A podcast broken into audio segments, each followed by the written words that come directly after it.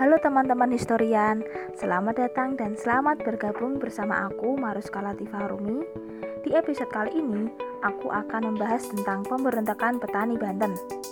Pasti yang ada di pikiran kalian cuma para petani yang ikut dalam pemberontakan ini kan? Jelaslah, big no. Yuk nyimak supaya lebih paham. Pemberontakan terjadi di Banten. Pastilah, namanya juga Banten judulnya. Dan Banten sendiri terkenal dari dulu sebagai tempat yang paling rusuh. Pemberontakan ini dimulai dari tanggal 9 Juli 1988 selama tiga minggu.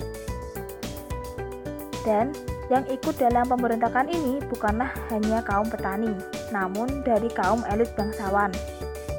Pemberontakan ini terjadi akibat masuknya perekonomian barat yang mengganti sistem tatanan tradisional masyarakat ke sistem yang lebih modern.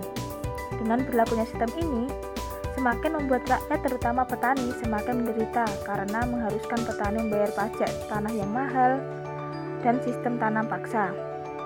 Tuh, bisa kebayangkan gimana kehidupan mereka saat itu yang karena sistem tanam paksa lah, harus bayar pajak yang mahal, Padahal penghasilan mereka nggak seberapa. Uh, mirisnya.